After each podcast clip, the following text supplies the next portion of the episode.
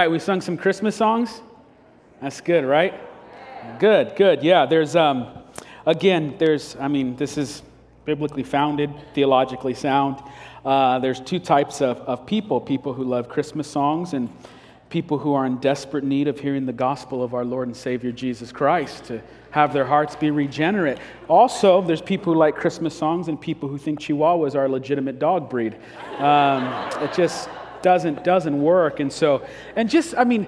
What I mean by Christmas songs, again, I said this in first service. I mean like real. There, there's Christmas songs, Christmas music, and then there's like, like Macy's Christmas shopping music, like jingle bells. That's not Christmas music, that's jingle bells.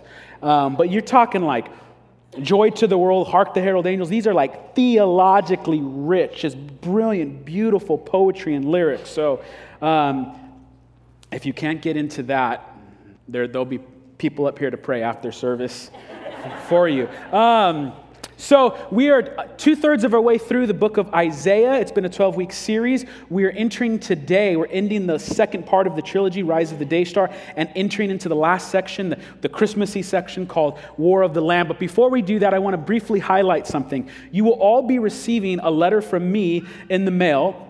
Uh, if we have a way to get a hold of you, I mean, address anywhere. You left a, trace of yourself anywhere, you're getting this letter. And there's a Christmas card with the, the, the church staff in it. But there's a letter that I wrote that will highlight um, our year in giving push for the end of December. If you've been here for a long time, you know every year we have to have a big year in giving push. There's a number of reasons for that. The biggest reason for a kind of a year in giving push is that nonprofits in the country, and we're no different as a church, we rely on 25% on average of our entire income coming in the month of December.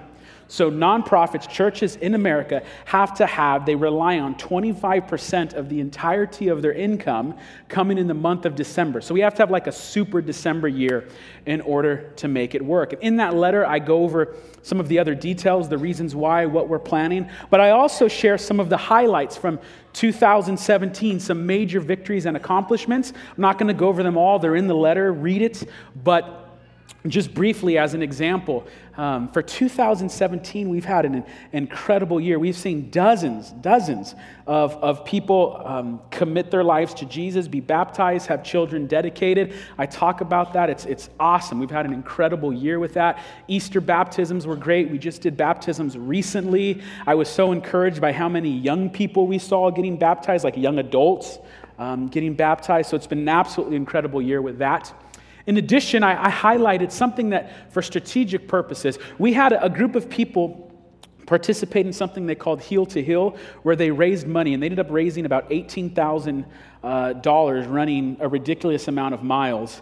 Um, it was awesome. Yeah, clap for that, and then you're going to clap for the other one all the more.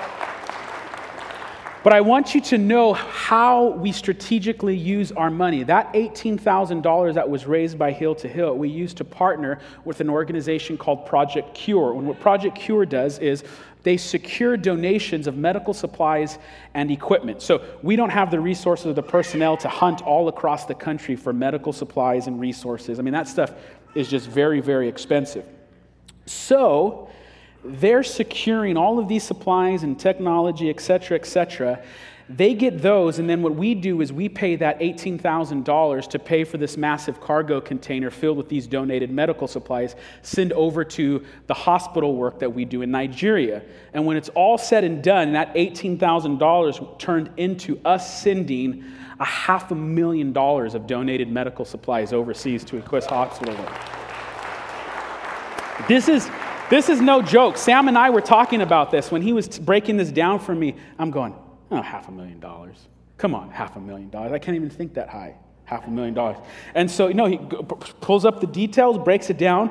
A half a million dollars in medical supplies went to help just the most physically destitute people in, in Nigeria and the hospital work we do there.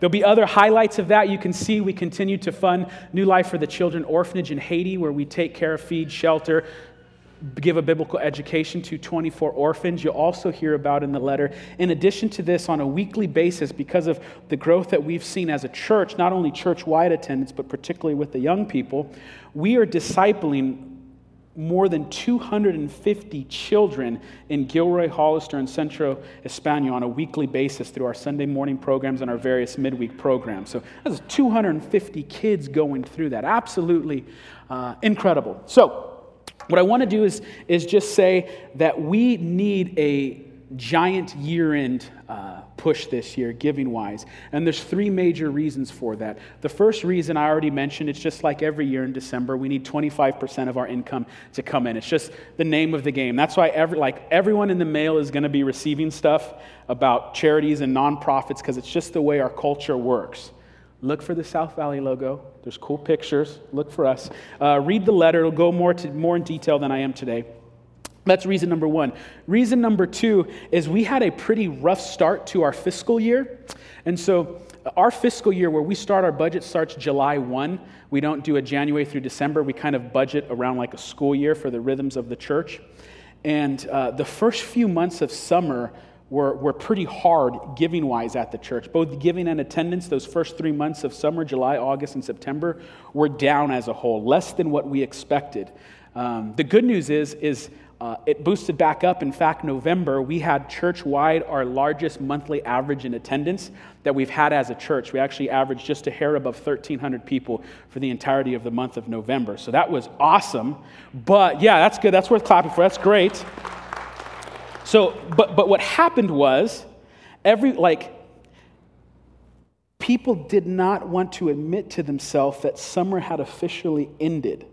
Uh, typically churches in september like we plan on having a low uh, july and august that's normal like that's all churches but what was weird is what happens is you normally get this boost in september and it was like we didn't in attendance or giving or anything september was just kind of like an extended july and if you're like me you're looking on facebook and it was true everyone's still going on vacations this church had tons of people going on vacation all the way to like the beginning of october how many of you did a vacation somewhere at the beginning of october end of September time. Anybody? Yeah, we got, uh, got a few, yeah, more brave. Now it starts to, mm, uh, but it was weird. It was sort of like until the cold hit, people weren't back in their normal routine. So, all that to say is we had a rough start with um, our projected giving being off for those first three months. It's picked back up in November, but we're behind where we thought we would be. So, nonprofits rely on a big December. We're behind a little bit. And then the third and final reason is kind of the most motivational or inspirational one is we had a massive November. Attendance is up, the ministry is growing, and we, the elders, the pastoral staff, the, the, ministry leaders, really feel we're at a critical time. We're at a time of opportunity. We feel that in order for us to grow, we have to be able to expand our ministry and expand for more people. And so, um, our goal is in the next two years to launch two more campuses, particularly a Spanish speaking campus in Hollister. We have Iglesia Centro in Gilroy, but we've, we've been saying it for a couple years, but we really want the next two years to be the year where we launch another campus in Spanish in Hollister and then another English uh, speaking campus somewhere. In addition to that, uh, we're going to be launching in 2018, hopefully by God's grace, something we're calling microsites. And what microsites are, are like mini versions of our church services brought to people in their places where they would not normally be able to come to one of our services. So think of the Compassion Center in Gilroy with the homeless. Think about um, an, an, elderly assisted living uh, apartment complex where there's people who cannot come to church on a Sunday morning. How do we get the gospel to them? Well, what we want to do is miniature church services that are brought into those contexts among the homeless, among maybe some of the elderly who cannot come here. And there's lots of opportunities for this. And we did a practice run, and it went over great.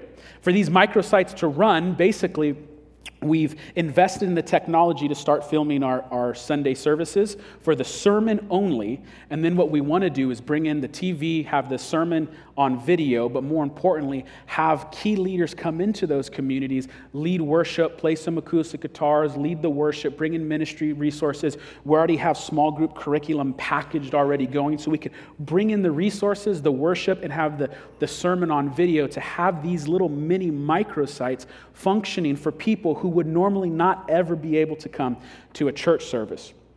Um, we've already begun investing in the technology to do so. There's some of you who notice changes in the rooms like instantly, and there's some of you who, who never notice. But some of you notice there's like this thing going across the ceiling with new lights.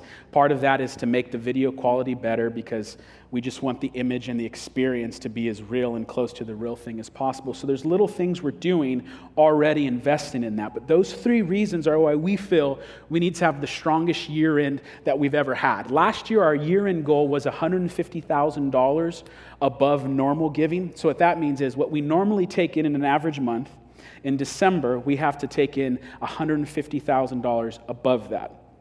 This year, we've set the goal high and we want to have our strongest year in ever, and we're setting our goal at $200,000.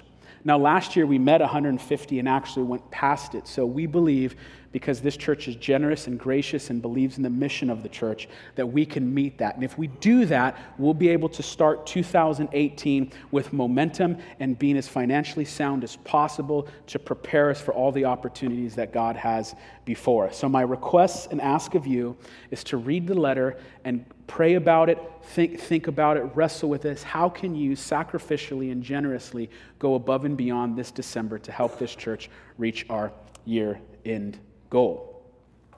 Please read the letter. I don't like writing letters, I worked really hard on it. Ask the staff how many people I had proofread it. I, I, I, just, I have bad grammar when I write. I don't know how to do punctuation. Caroline knows. She, I gave her a draft, man. I, I just came back. You colored it red. She colored it red. I'm like, there's no white space anymore. That's just the first remarks, Isaac. Come on. It was so. All right. So we have a, like a sort of mini sermon today. Uh, we're transitioning from the end of the last series, Rise of the Day Star, to the War of the Lamb, which enters us into the Christmas season. This is where we're at in the book of Isaiah. Isaiah, for the first 40 chapters, has been telling Jerusalem and its leaders there is sin in the city, there is wickedness, and God is going to come to bring judgment upon the city. And in 586 BC, that happens. The Babylonians come in and destroy Jerusalem. They destroy the temple. And that sort of meant one of two things for the ancient Near Eastern mind, which I talked about last week. If you saw your city fall, and in particular your temple fall by a foreign army, that meant that these people have either A, defeated your God, or B, your God abandoned you. So, as the temple in Jerusalem falls to the hands of the Babylonians, the people are experiencing this like massive existential crisis. Our God is defeated or he has abandoned us. Now, this part is absolutely critical right here. This is so important to understanding your Bibles. Most people are familiar with the story of the Exodus. Even if you're not a Christian, you're familiar with the story of Exodus. Why? Because Hollywood makes horrible movies about this time period. They made a really good one way back in the day, remember? Charlton Heston stuff. That was, that was the good stuff. It comes on like around Easter time. But that last one with Batman in it was just bad. It was really bad. It was really bad.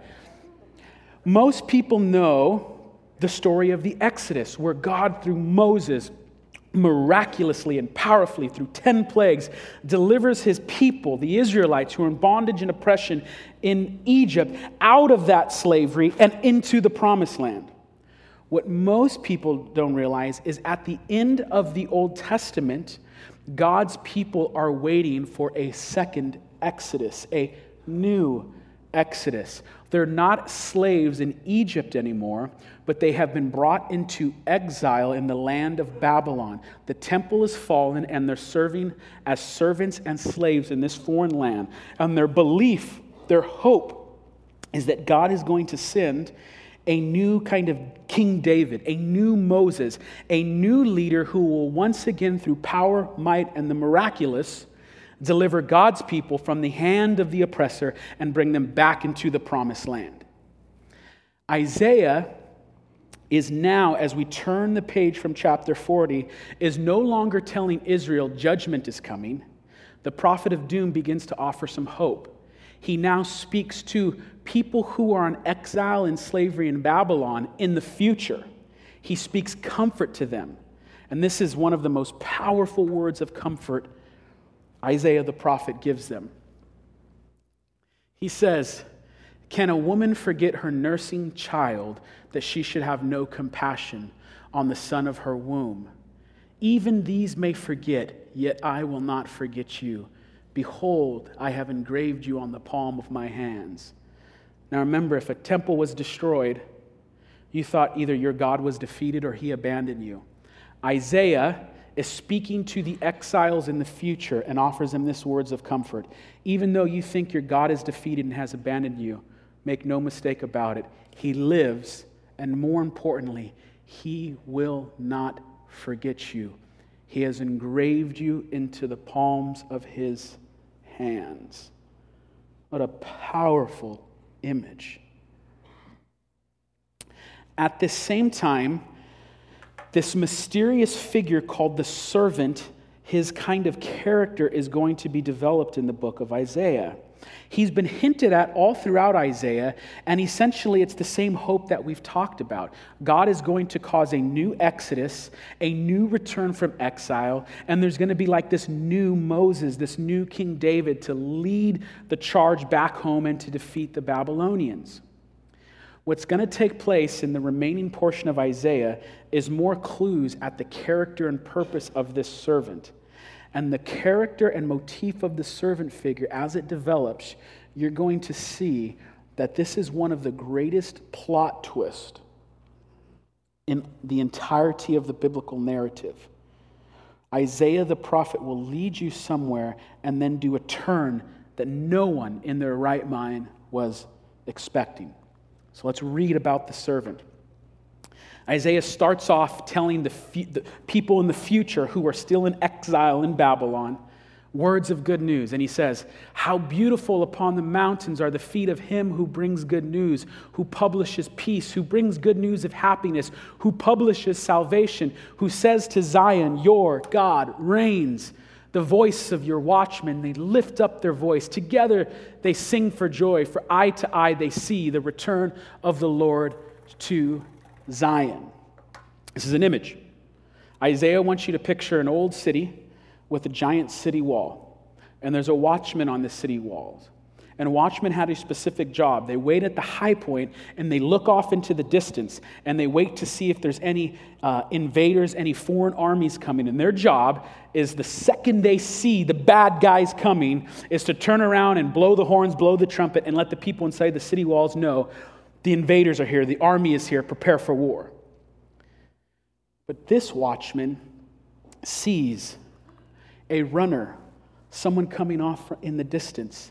And rather than being an invading army, it says, How beautiful upon the mountains are the feet of him who bring good news. What is the one running to, to, to the cities doing? He's going to publish peace. He's going to bring good news of happiness. And what in particular is this good news about? It's the last line. Say to Israel, say to Zion, your God still reigns.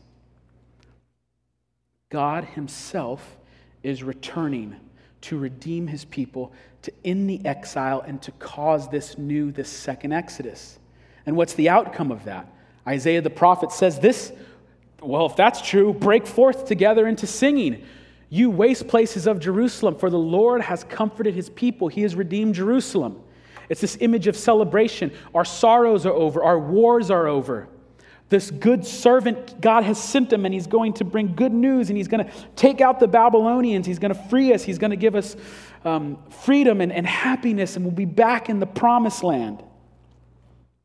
Isaiah then begins to destri- describe in detail the work of the servant.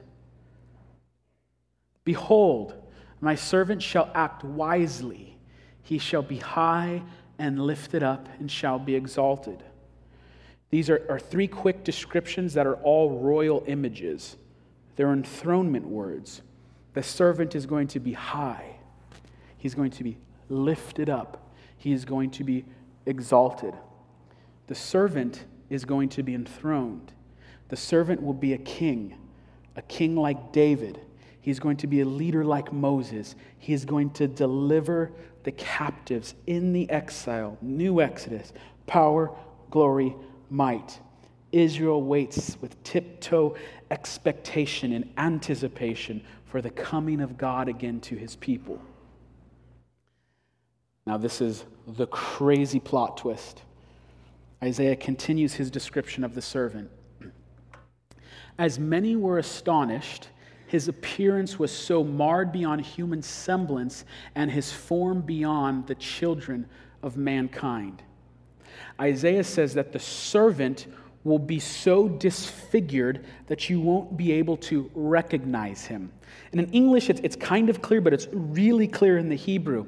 The, the disfigurement of the servant is not so much like, man, this guy got beat up so badly. Who is he? We don't recognize this guy anymore. The language is saying that the disfigurement is so bad, your question not, is not, who is he? It's, it's a what is it? Is this thing even human? Now, again, if you're reading this for the first time, you're like, the servant's coming, the king's coming, God's restoring Zion, the Jewish people suffering our woes, they're about to end. And then all of a sudden, it's the servant will be so marred and disfigured you won't be able to recognize him. Isaiah goes on, for he grew up before him like a young plant and like a root out of dry ground. If you've been here for the previous eight weeks, does this image sound familiar? Isaiah chapter 6. Isaiah prophesies that judgment will come upon Israel, and Israel will be like a tree that is chopped down. And then, just when you think that's bad enough, the remaining tree stump will then be burned. But then, out of a burning tree stump, hope, a branch, a young shoot comes out of the burned tree stump. It's the image of hope in Isaiah. The servant grew up like a young plant and like a root out of the dry ground. He had no form or majesty that we should look at him, and no beauty that we should desire him. Nothing special about the way he looks. Question uh, who did Israel pick as their first king? Saul. Now, what was one of the reasons why they picked him? He's tall and like look good. Yeah. Yeah, no, no, no. Uh, this is one of the main reasons. No, this is one of the main reasons why you should just not trust tall, good looking people. you know? You tall, good looking people think you got some kind, not according to the Bible when you want to trust someone, you pick the five foot seven dudes. Like, yeah, you go like this, yeah. Down with Sam Whitaker. Da- down with him.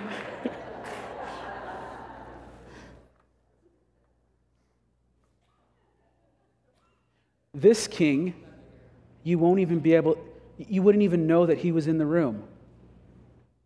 He just goes by and you wouldn't notice. This, this servant is different. He continues, He was despised and rejected by men, a man of sorrows and acquainted with grief, and as one from whom men hid, men hid their faces. He was despised, and we esteemed him not. Whatever your image of the coming servant king is, now it's getting distorted. This guy is rejected. He has sorrows. He's acquainted with grief. If you're reading this text, like, no, no, no. When the servant comes, when the king comes, We'll, rec- we'll know him. We will recognize him. We will exalt him and lift him up. And if you have ears to hear, he will be lifted up and he will be exalted. Surely he has borne our griefs and carried our sorrows, yet we esteemed him stricken, smitten by God, and afflicted. There's this weird exchange occurring in the text somehow the servant is going to, to carry our griefs, our sorrows, and afflictions. Even though humanity deserves the sorrow, the grief, and aff- affliction, a great exchange is about to occur, and all of the woes of humanity are about to be put upon the servant. He will bear them for us. It's interesting there is something that occurred in the world that Isaiah was written in, the 6th, 7th century. We have um, documents, in particular, that there's a document from Assyria that talks about this sort of weird ritualistic exchange, very similar to what's going on in, in, in the text here. What would happen was, let's say you're the king of Assyria and uh, your wise men, your prophets, and your priests speak of bad omens or evil spirits, or they say, danger is coming to the king, the evil spirits are going to take out the king, or death comes to the king. What the king would do is go, okay, what I'm going to do is I'm going to remove myself from the throne, remove myself from being king, and I'm going to go off into this sort of virtual exile, a place of hiding for a short period of time. And then they took someone else from the general population, usually someone that had some uh, physical weakness, or maybe it was someone who couldn't walk right, but someone who was considered physically weak. And they would take that person and dress him up as king and put him on the throne.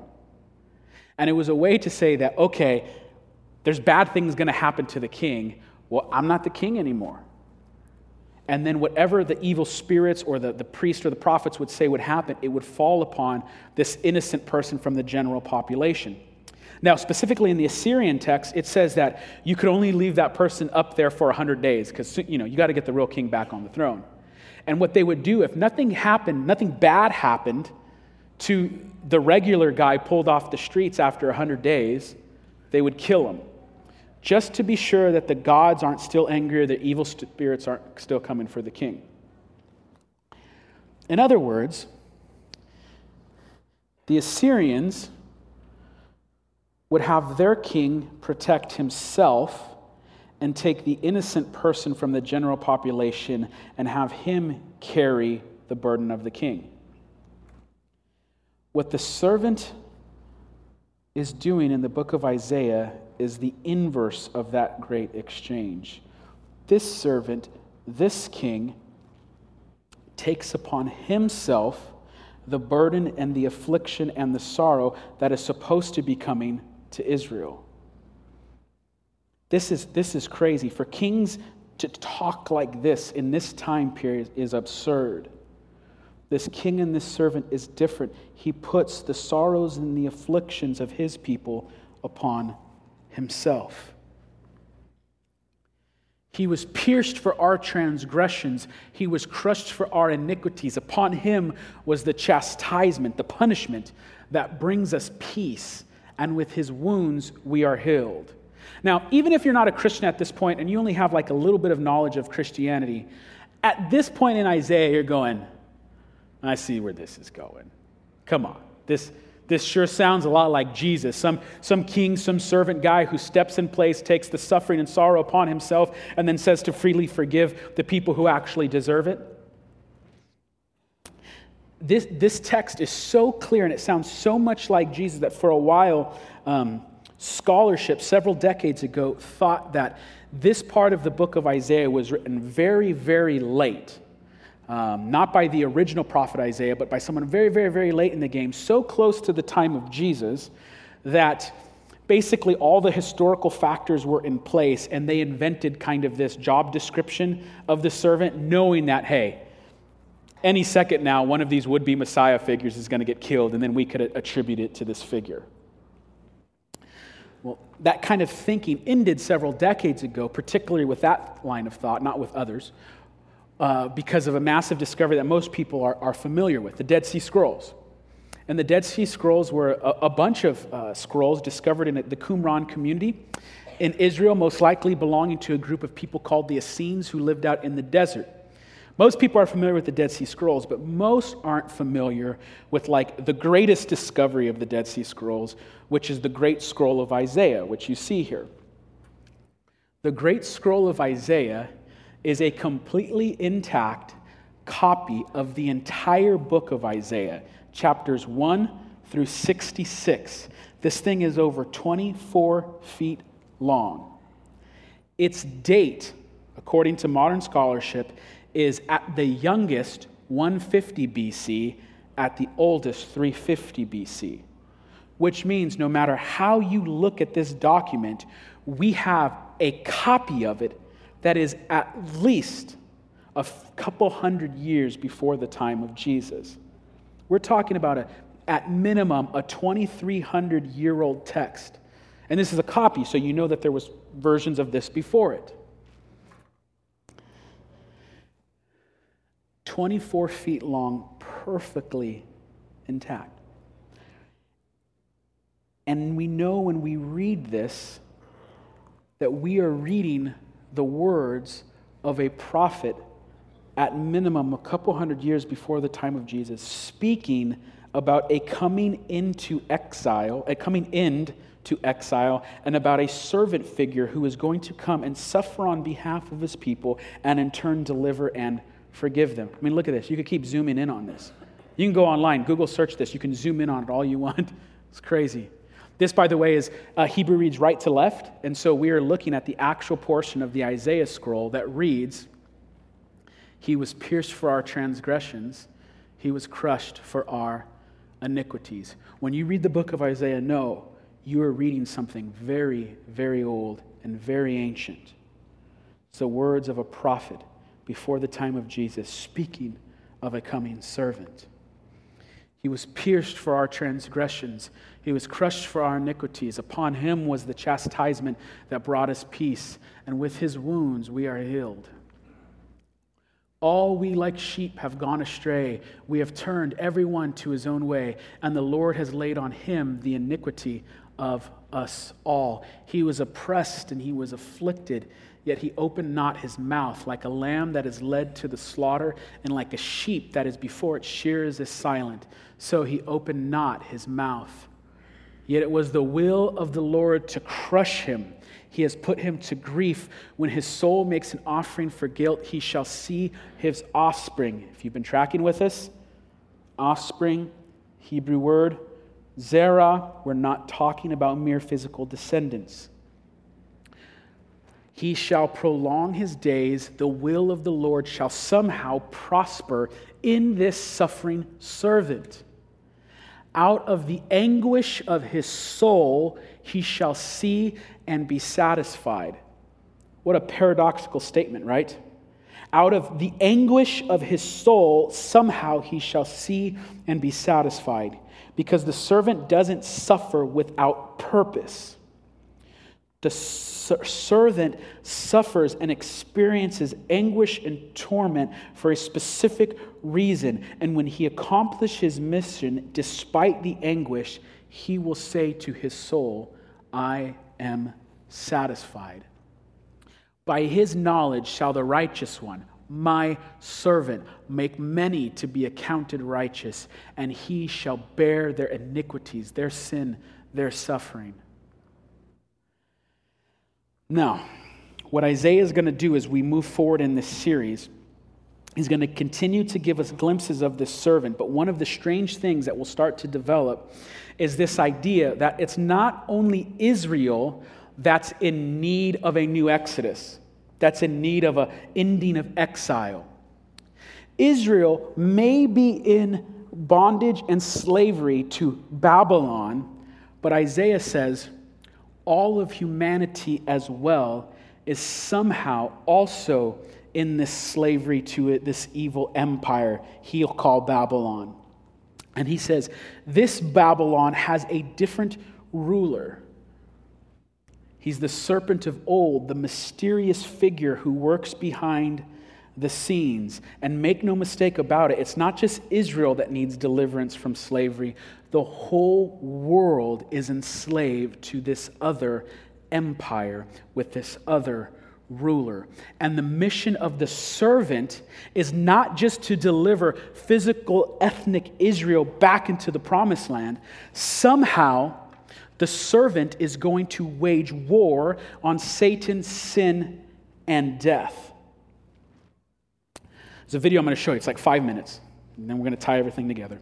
Um, this is from the Bible Project. Uh, the kind of theological mind behind the Bible Project, a guy named Tim Mackie. It's a cartoon. It's a five minute cartoon that's going to explain what's been going on in Isaiah chapter 40 and its lead up to the work and ministry of Jesus. And I'm telling you, like in five minutes, this cartoon will connect more dots and make things make sense than so much. These, these cartoons are so good. If you guys are interested, um, I'm, I'm on the leadership team for something called the Regeneration Project. We started a podcast um, just last week, and Tim Mackie will be on the podcast tomorrow. So you can just search Regeneration Project, it'll come up. We're interviewing him. He's a brilliant mind. I, I, have an amazing opportunity, basically. It's a podcast where I just get to talk to like the most brilliant theological minds in, in the country and wrestle with deep issues that young people are wrestling with. So search for it, you can find it. But the guy behind this will be on tomorrow. Isaiah 40 connects to the Gospels in a unique and profound way, and this cartoon puts the puzzle together so well. There's this beautiful poem. It's in the book of Isaiah. The city of Jerusalem has just been destroyed by Babylon, a great kingdom in the north. And all of these Jewish people, they've been sent away into exile, but a few remain in the city. And they're left wondering, what just happened? Has our God abandoned us? Right, because Jerusalem was supposed to be the city where God would reign over the world to bring peace and blessing to everyone. Now, Isaiah had been saying that Jerusalem's destruction was a mess of Israel's own making. They had turned away from their God, become corrupt, and so their city and their temple were destroyed. Yeah, everything seems lost. But the poem goes on. There's a watchman on the city walls. And far out on the hills, we see a messenger, and he's running towards the city. He's running and he's shouting, Good news! And Isaiah says, How beautiful on the mountains are the feet of those who bring good news. Beautiful feet? Yes, the feet are beautiful because they're carrying a beautiful message. What's the message? That despite Jerusalem's destruction, Israel's God still reigns as king, and that God himself is going to one day return to this city take up his throne, and bring peace. And the watchmen sing for joy because of the good news that their God still reigns. Now, in the New Testament, we find this same phrase, the good news. It's the Greek word euangelion, and it's also sometimes translated with the word gospel. Yeah, so when Christians say, Do you believe the gospel? they mean, Do you believe the news? But not just any news. In the Bible, this phrase is always about the announcement of the reign of a new king. And in the New Testament, the Gospels use this phrase to summarize all of Jesus' teachings. They say that he went about proclaiming the good news of God's kingdom. So Jesus saw himself as the messenger, bringing the news that God reigns. Yes, but the way that he described God's reign, it surprised everybody. I mean, think a powerful, successful kingdom. It needs to be strong, able to impose its will, able to defeat its enemies. But Jesus said, the greatest person in God's kingdom was the weakest, the one who loves and who serves the poor. And he said that you live under God's reign when you respond to evil by loving your enemies and forgiving them and seeking peace. This is an upside down kingdom. Now, Jesus also said that this kingdom was arriving with him. Yeah, so for example, there's this really interesting story where there's a high ranking Roman officer, and he comes to Jesus begging him to heal his servant. And he even calls Jesus his Lord, acknowledging that Jesus is his authority. Jesus praises this man for recognizing what no one else yet had that not only was Jesus announcing God's kingdom, he was the king. And so the word gets out that this Jewish man from Galilee is talking and acting like he's the king of Israel. He's appointing 12 disciples, which are an image of Israel's 12 tribes. He's healing people, forgiving people their sins. And all of this so threatened Israel's leaders that they finally decide to have him killed. And Jesus let them. Yeah, which is a weird thing to do if you're trying to become king. That's right. But for Jesus, this is what had to happen. Jesus saw the sin and the devastation of his people Israel as just one small part of the entire human condition. How all humanity has rebelled against God, resulting in the tragedy and devastation of our whole world. So, how is God going to bring his reign over such a world? Jesus believed it would be through an act of sacrificial love for his enemies. This is why in the Gospels, Jesus' crucifixion is depicted as his enthronement as the king of the Jews. Yeah, he receives a crown, he also receives a robe. He's exalted up, not onto a throne, but onto the cross. How beautiful are the feet that bring good news. God is returning to his people, but the way he did it was completely un expected. See, God made a promise to eradicate evil on page three of the Bible. Page three says, There is one coming who will defeat the serpent, crush his head. But here is the thing God could eradicate evil right now, no problem, end it, no more suffering, take out evil. The big dilemma with that, and this is so offensive to the modern mind and the modern heart, is if God were to eradicate evil right now at this moment, we all die. Every last one of us. We all, like sheep, have gone astray. The modern person wants to pride themselves on their moral, moral life and virtue, but the Bible says this sin thing, this rebellion against God, was not just in Adam and Eve, but it's in all sons and daughters of Eve. And if you're honest with yourself, you know it's in you too. You know you do the things you do not want to do, and you do not do the things that you want to do. And so somehow God has made a promise to eradicate evil, to destroy evil. He's going to take it out. But the good news of Jesus Christ is that 2,000 years ago, when he showed up to defeat evil, he didn't just wipe it out completely. He put something in motion. And we're going to be looking at this for the next three weeks. Jesus, the Lamb of God, is going to wage war on evil. He is going to fight a battle against Satan, sin, and death. And somehow, mysteriously and miraculously, in the midst of eradicating evil, he's going to go on a rescue mission to save humanity, despite the fact that they've rebelled against him. And when you look at the life of Jesus and the words of the prophet Isaiah, the Lamb is going to fight differently. He does not fight the way our earthly empires fight. You need different weapons because the battle is not against other human beings. You can't bomb it, you can't kill it with the sword. You wrestle not against flesh and blood. You wrestle against powers and principalities and a spiritual reality that is not acknowledged by the modern world. And so when Jesus comes, he puts something in motion that somehow is going to eradicate evil and rescue humanity at the same time. This is why the remaining of the series is called the War of the Lamb. Now, I want to make something very clear um, bef- bef- before we close. It's called the War of the Lamb, but I want to make it absolutely clear and absolutely certain that the war that the Lamb fights and the war that we fight in is not against human beings. Reason why this is so important is I don't know if you're aware of this, but we are in a hyper polarized culture right now. Everything is kind of accusatory, and everyone throws stones at everyone else, and it's hyper polarization taking place. And it's very easy in our culture to begin to think that the enemy is actually other human beings. You do not wrestle against flesh and blood. Now, don't get me wrong, I think there's plenty of crazy people who I want to call my enemy. But the way of the Lamb, the way he fights, is different. And it's the role and responsibility of every Christian to use the weapons that Christ has given us. And they're not the usual weapons. Human beings are not your enemy. And even if they were, the job of a Christian is to turn enemies into friends. Why? Because our king turned his enemies into family members. And if you're honest with yourself, you rebelled against this good king. And when he came, he didn't destroy you, he didn't kill you. He went on a rescue mission, saved you, and adopted his, into his family. And he puts you on the same mission to use the same weapons in the war of the Lamb. Now, the reason why we can trust this is because we know that one day God will really, truly eradicate evil.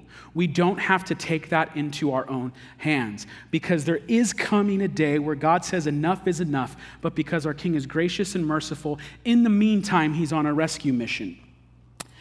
The worship team's gonna come. We're gonna close with one song that's gonna tie all of this together.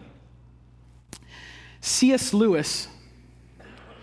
Um, was reflecting on this same concept. Why doesn't God take out evil now? Why is there this kind of first coming of Jesus? Why is there this second coming of evil? Why are Christians called now in the present to do these works of grace and compassion? Why does the Bible say, Vengeance is mine, saith the Lord, don't take this into your own hands? How is all of that stuff working? And we're going to talk a lot about in the coming weeks how the work of Jesus is the work that we should participate in. But C.S. Lewis, in wrestling with this, um, draws our attention to an image. And this is D Day, 1944. And uh, C.S. Lewis asked the question to himself in the book Mere Christianity. He says, Why is it that when God chose to invade earth, he didn't come like this? Why did he land in enemy occupied territory like as a little baby in a manger? Why didn't he come like this? When he come, comes as a little baby, and why does he come disguised as a baby and, and teaching people to be loving and compassionate? Why doesn't God just completely show up and eradicate email, email, email, evil, same thing? why doesn't he just do it? What C.S. Lewis said, uh, and I'm going to read you the longer quote, inspired the closing song that we're going to sing. And it's a Christmas song no one's probably ever heard of. No one's probably ever heard of it, but I think it's the greatest Christmas song ever. Um, listen to what C.S. Lewis says. Why is God landing born in this enemy occupied world in disguise as a baby and starting a sort of secret society to undermine the devil? Why is he not landing in force, invading it? Is it that he is not strong enough? Well, Christians think he is going to land in force. We just do not know when. But we can guess why he is delaying. He wants to give us the chance of joining his side freely. Now, this is where it gets incredible. God is going to invade, all right, but what is the good of saying you are on the side then when you see the whole natural universe melting away like a dream and something else, something that never entered your head to conceive, comes crashing in? Something so beautiful to some of us and so terrible to others that none of us will have any choice left. For this time it will be God without disguise, something so overwhelming that it will strike either irresistible love or irresistible horror into every creature. It will be too late then to choose your side. There is no use saying you choose to lie down when it has become impossible to stand up. That will not be the time for choosing. It will be the time when we discover which side we really have chosen, whether we realized it before or not. Now, today, this moment is our chance to choose the right side. God is holding back to give us a chance. It will not last forever. We must take it or leave it. God has promised to destroy evil, but he was merciful and gracious. And rather than take out all of his enemies, he went on a rescue mission and he waged a war differently. And we live in that in between time from his first coming and second coming. Make no mistake about it, Christmas morning is about war. It's a war against Satan, sin, and death, and about a rescue mission to save the captives. This is a Christmas song. Doesn't sound like a Christmas song, but it is my favorite Christmas song that brings all of this together.